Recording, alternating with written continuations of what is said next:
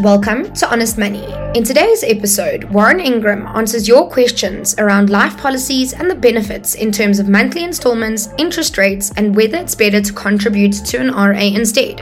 Warren also explains how compound interest works in investments like the Satrix Top 40. Keep listening for more.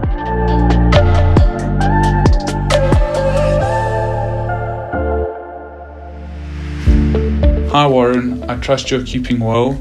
So the question is around my dad's current life insurance policy.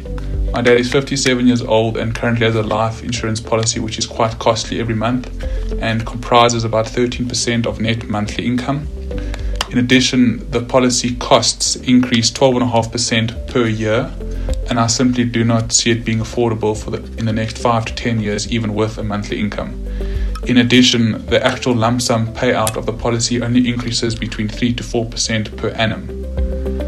Some background information um, my dad is, has no debt, no vehicle finance, no mortgage with a house paid off, and no credit card debt.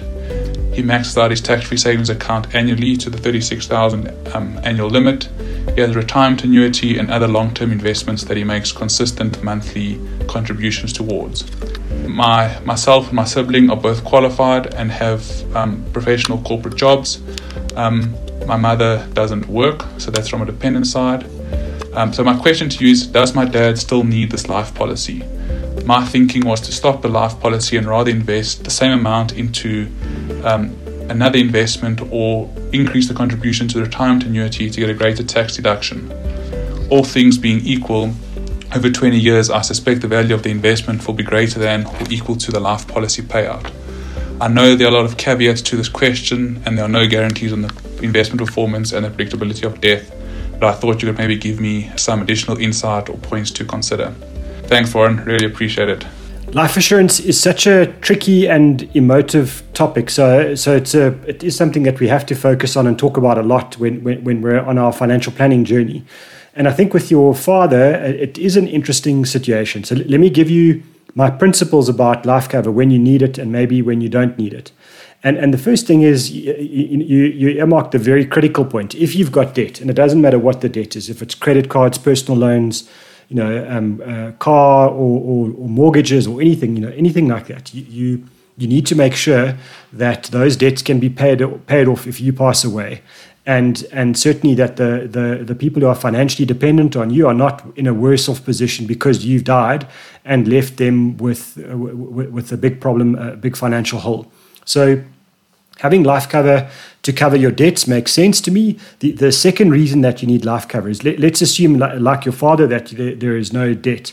then you also want to make sure that there is enough investment money left behind to look after your mom or any other financial dependents that, that someone could have in, in, in a situation like this.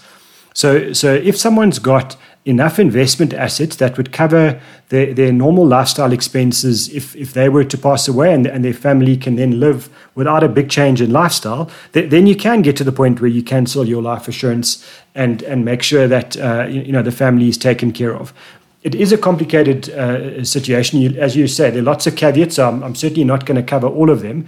And, and, and the life assurance salesman would, would also want to point out that you know you need to make sure that things like executors' fees and any estate duty that might be payable needs to be covered as well. And, and yes, there are lots of other um, you know, you know, factors to consider.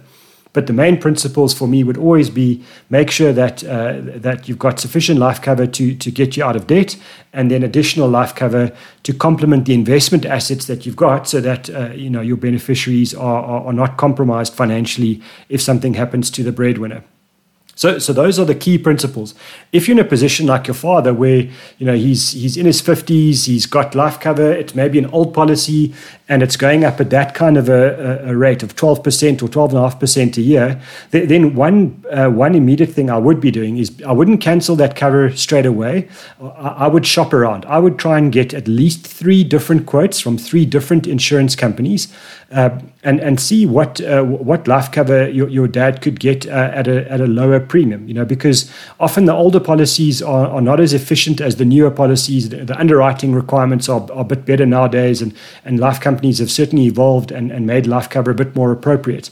So, so you might find that you know your, your dad could say uh, you know get better life cover at a better rate, even though he's a bit older than when he first took out the policy. So, so shopping around makes a lot of sense. What I would say is if you're going to deal with insurance agents, tell each of them that you are going to get a quote from from the other company, uh, and and then ask them to look at all three quotes. You know, get get each one to look at the the quotes and explain why theirs is better or worse than than the competitors. And once you've done an exercise like that, uh, and you've and you've got three separate insurance agents that are well trained in their products and often well trained in their competitors' products, you, have got a very good idea whether your father is is is going to be okay or whether he can get better better life cover. It's also important to make sure that medically he's in a decent condition to get life cover. You know, often life insurance companies will will say for older people that, that you know maybe you've developed a bit of high blood pressure or hypertension or you know a, a chronic illness. You know, even if it's not at advanced stages, they'll just say either we won't cover we won't cover your father if he dies at all, or um, we will will insure him, but we won't insure him against these you know any, anything to do with high blood pressure or something. In which case, it might be better to stay with the existing policy that he's got. But but I would say understand the the size of investment assets that he already has, um, and if those investment assets are sufficient to look after your mom uh, for the rest of her life, the, the, and he doesn't have any debt, and you know the executors' fees will be paid, then then it might be worth looking at that life cover story d- uh, differently. But definitely you want to do your homework. Definitely want to get some quotes and, and understand uh, the, the whole position before you take the step of just cancelling the cover. Good luck with your your moves forward. Hi Warren, thanks for the great show. Can you please explain how compound interest works with shares? I don't really understand it. It seems a bit counterintuitive. I understand with the bank account, the first month you earn interest and then you earn interest on interest. But with a share portfolio, say like a Satrix Top 40, you're not really earning interest, you're earning growth. So it's just the growth of the shares and the paying know, of the dividends that you keep reinvesting. So how does compound interest per se work with that type of thing? Thank you. Compound growth or compounding or compound interest is, is a really key ingredient in, in a successful long term investment strategy. Uh, and, and I think it's, it is worth spending time on uh, to, to understand it and to understand how it works. So, so I think it's a, a, a, question a lot of people will be holding, and, and I appreciate you asking it.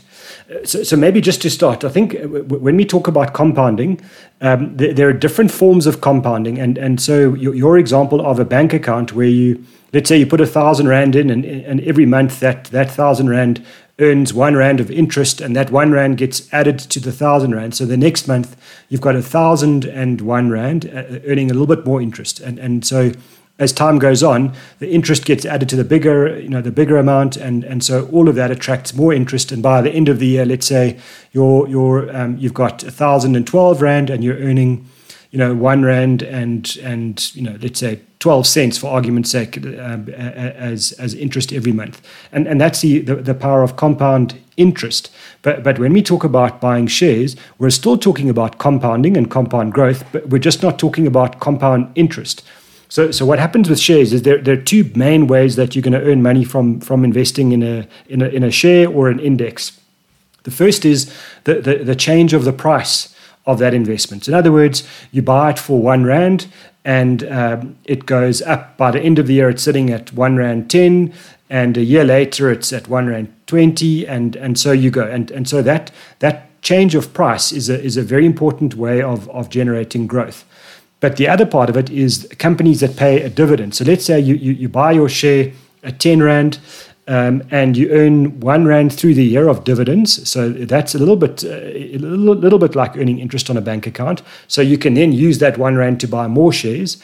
Um, and then you're getting the capital growth as well. So, so compounding, um, it, it's it's about leaving the money uh, in an investment for a long period of time, and letting it grow on itself. And, and it's not about trying to get a, a great return over a day or a week. It's, it's about uh, very much around the long term, uh, the, the long term growth of money making money babies, I guess. So, so you're right to say it's not compound interest when you buy shares, but it certainly is still compounding.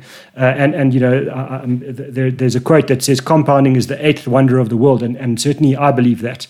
Uh, So, so yes, you, you should you should allow your, your share or ETF investments to stay invested for long periods of time to get the benefit of, of that compounding uh, of the share price, but also whatever dividends you earn, make sure that those are also reinvested, because over time the compound effect of the dividends that are reinvested will account for about half of your growth from, from a stock market portfolio. So it's a really key number and it's a key thing to focus on. Hope that helps. Thank you for listening to Honest Money. If you have any questions, you're welcome to reach out to me on Twitter. My handle is at Warren Ingram. Don't forget to subscribe. We're on Spotify and Apple Podcast. Chat soon.